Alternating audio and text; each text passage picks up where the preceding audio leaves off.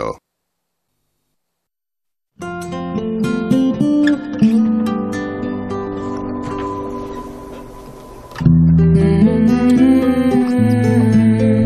Andalucía quiere que le saquemos partido a sus seguros y que recordemos todas aquellas coberturas que con el tiempo acabamos olvidando, Begoña. Por ejemplo, con el seguro de hogar, localización de escrituras de la vivienda asegurada, obtención de notas simples, defensa de tus intereses ante tu comunidad y un larguísimo etcétera.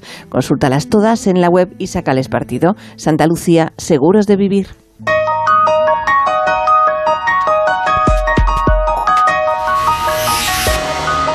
Enfermo probablemente de escorbuto, el Cano hizo redactar testamento en un camarote de la Nao Victoria. Hoy con Javier Cancho en Historia D vamos a contar una historia del escorbuto.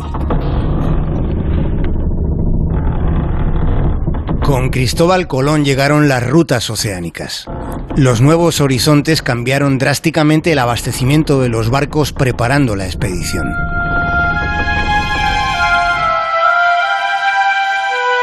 Atravesar el Atlántico suponía estar dos meses sin avistar tierra.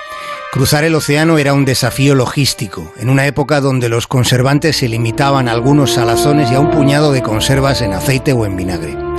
También se embarcaba arroz, lentejas, ajos, frutos secos, pero sobre todo las bodegas se cargaban hasta arriba de lo que entonces se llamaba bizcocho, estando aquello muy alejado de los bizcochos que comemos ahora.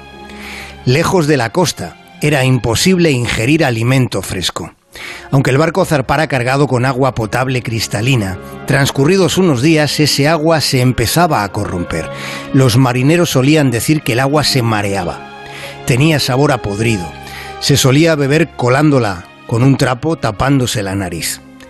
La solución estaba en otros líquidos más resistentes, el vino, la sidra, la cerveza o el ron.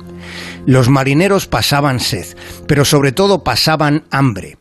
Llegaban a comer ratas, cuero, casi cualquier cosa que se pudiera digerir.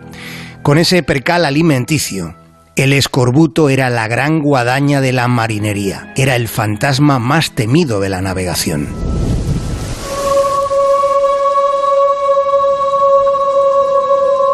Las encías se hinchaban hasta el punto de sobrepasar los dientes, tanto de la mandíbula superior como de la inferior. Había hambre, enfermedad y muerte. En el primer viaje de Vasco de Gama en 1497, el escorbuto acabó con más de un centenar de sus 160 hombres. Se calcula que entre el 1500 y el 1800, más de 2 millones de marineros murieron por escorbuto. Los registros de la Guerra de los Siete Años muestran que la Royal Navy enroló a 185.000 tripulantes, 185.000, de los que 134.000 perecieron, siendo el escorbuto la principal causa de tan altísima mortandad.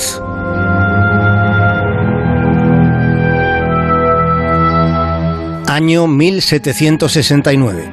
Lo más destacado de aquella fecha fue el tránsito de Venus, que es un fenómeno astronómico muy raro. Desde entonces solo ha ocurrido en cuatro ocasiones, solo cuatro. Venus solo transita por delante del Sol 13 veces por milenio. La cuestión que querían resolver en 1769 observando ese fenómeno consistía en concretar una medida, la distancia de la Tierra al Sol. De modo que docenas de expediciones zarparon para establecer estaciones de medición, y una de ellas fue la del Endeavour. Y a bordo, después de varias semanas, apareció el escorbuto. En aquel momento seguía sin conocerse cuál era la causa. Solo unos años antes de esa expedición del Endeavour, un tipo llamado James Lynn había emprendido el primer ensayo clínico de la historia, dando a diferentes pacientes distintos tratamientos. Las opciones que Lynn contemplaba como remedio era la ingesta de chucrut, esa preparación de col fermentada, o el zumo de limón. A bordo del navío del capitán Cook, en el Endeavour, en menos de una semana, todos los que sufrían escorbuto mejoraron tomando zumo de limón. El resultado fue sorprendente, fue histórico. La clave era la vitamina C. El viaje fue un logro para la medicina. En cuanto a las observaciones astronómicas, el capitán Cook se topó con el fenómeno de la gota negra. Es decir, había una neblina oscura alrededor de Venus, justo en los primeros procesos del tránsito del planeta. Así que aunque se haga historia, no todo sale redondo.